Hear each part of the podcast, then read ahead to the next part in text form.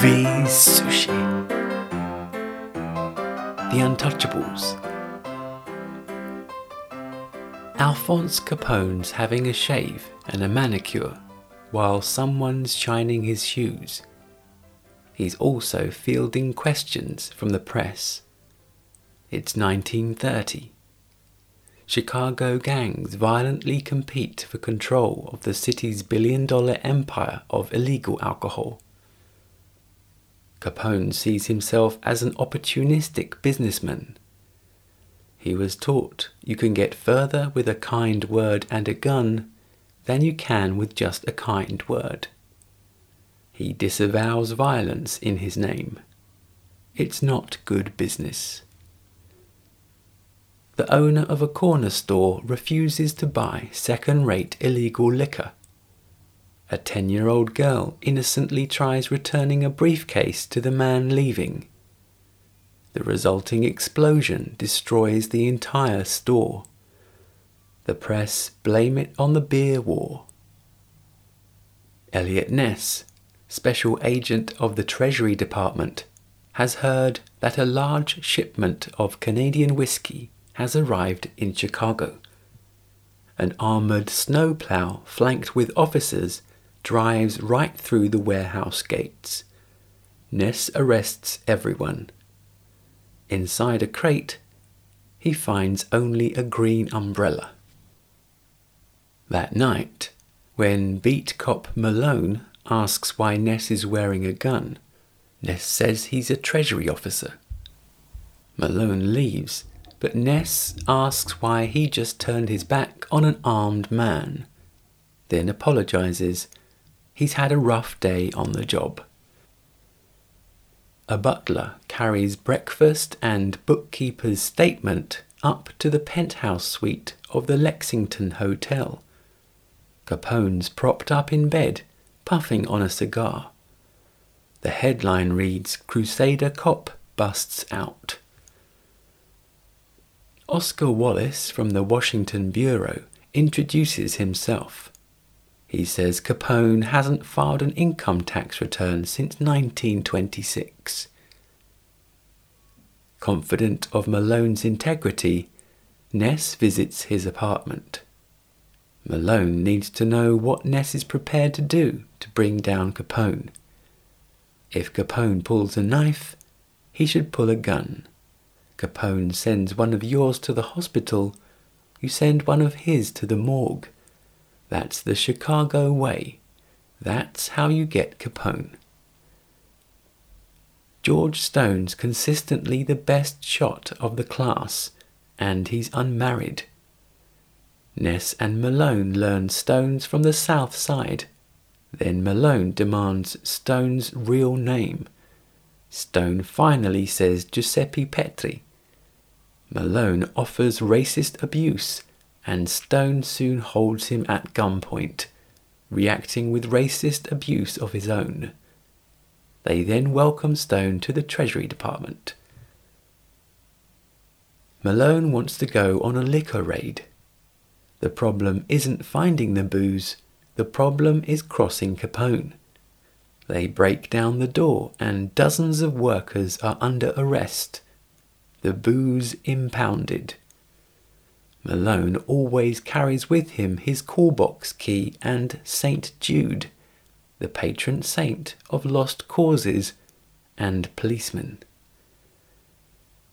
Capone says a man should have enthusiasms, like baseball.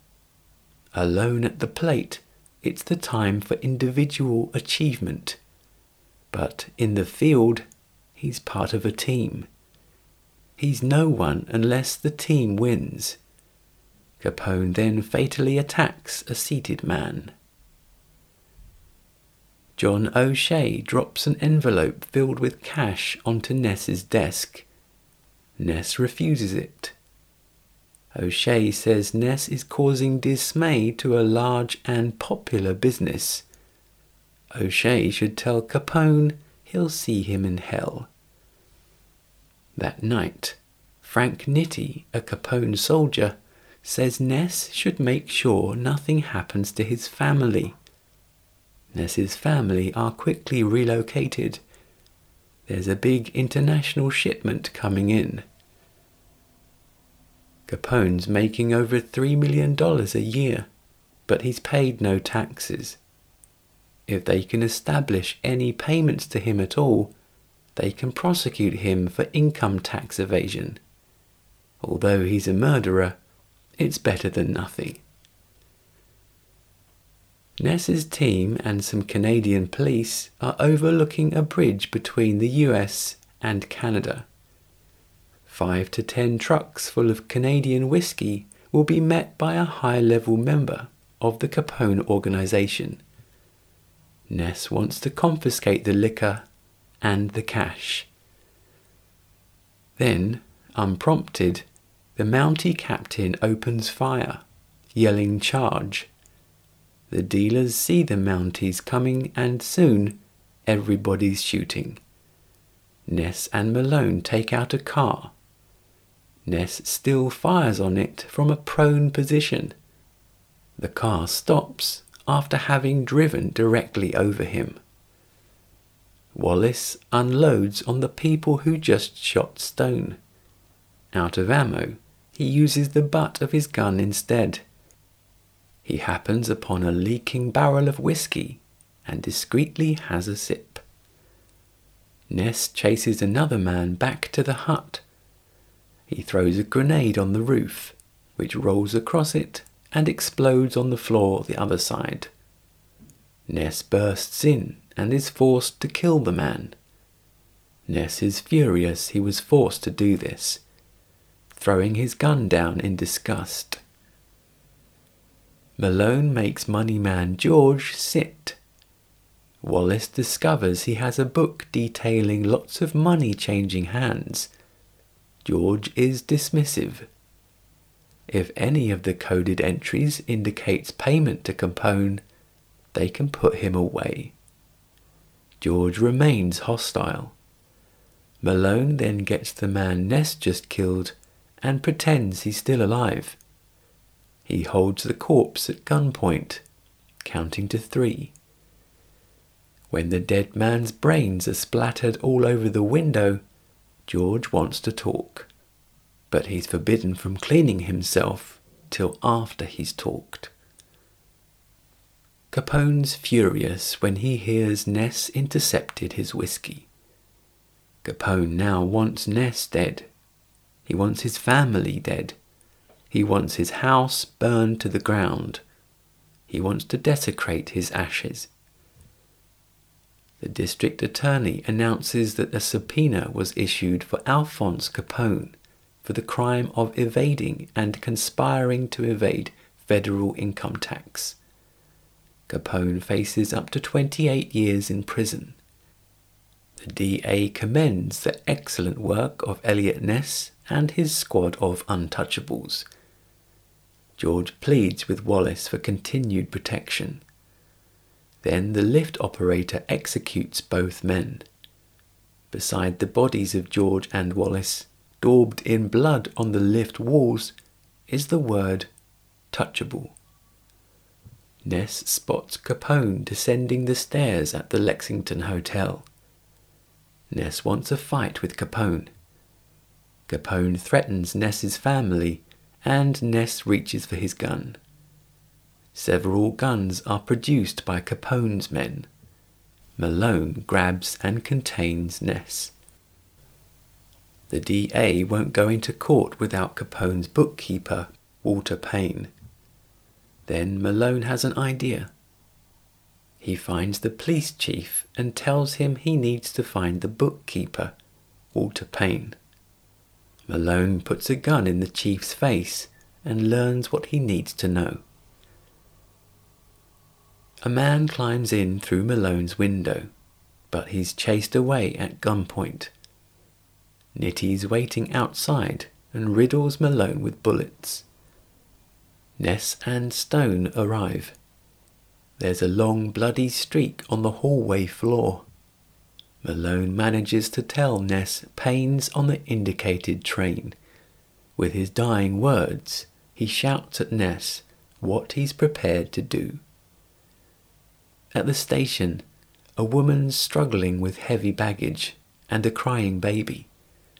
Ness goes to help her climb the stairs, then recognizes Walter Payne and starts shooting. The baby bounces wildly down the stairs as Ness kills another man. Stone picks off one more at the base of the stairs. Ness wounds another man, exchanging fire with a man behind a pillar. Stone throws Ness a fresh gun while sliding in to cushion the baby's carriage with his legs. The man holding Payne hostage knows how important Payne is to Ness's case. Stone has Payne's captor sighted. Before he can count to two, Stone shoots him. A perfect headshot. On the stand, Payne says, in a three year period, he personally disbursed monies to Capone in excess of one and a third million dollars. Capone yawns, then jokes with his attorney. Capone's carefree attitude is baffling. Ness notices Nitti wearing a gun in court.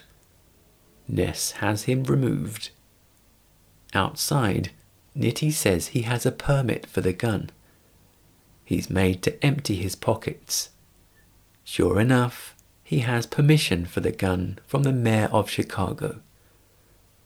Ness finds a matchbook with Malone's home address written on it. Nitti produces his gun. The bailiff draws and Nitti shoots him. Ness chases Nitti. On the roof, Ness rolls off the edge of the building but lives. Then Ness finds Nitti swinging on a rope below him trying to break through a window. Nitti starts mocking Ness, who reluctantly pulls Nitti up the rope. But when Nitti says Malone died like a pig, Ness throws him off the roof. Stones found a jury list in Nitti's coat proving they've all been bribed. Ness asks that he speak to the judge alone the judge orders the bailiff to switch juries with the neighbouring courtroom. Capone's attorney objects, but this is overruled. Ness said the judge was also in the ledger, although he actually wasn't. Capone stands up demanding an explanation. The attorney changes the plea of not guilty to guilty. Capone's sentenced to 11 years Stone arrives at Ness's office and they warmly thank each other. Ness gives Stone Malone's St. Jude. Outside, a photographer asks Ness for a comment. Ness just happened to be there when the wheel went round. When they repeal prohibition, Ness comments that then he'll probably have a drink. Starring Kevin Costner, Sean Connery, Robert De Niro, rated 18, directed by Brian De Palma, released in the UK 1987, runtime 1 hour 59 minutes.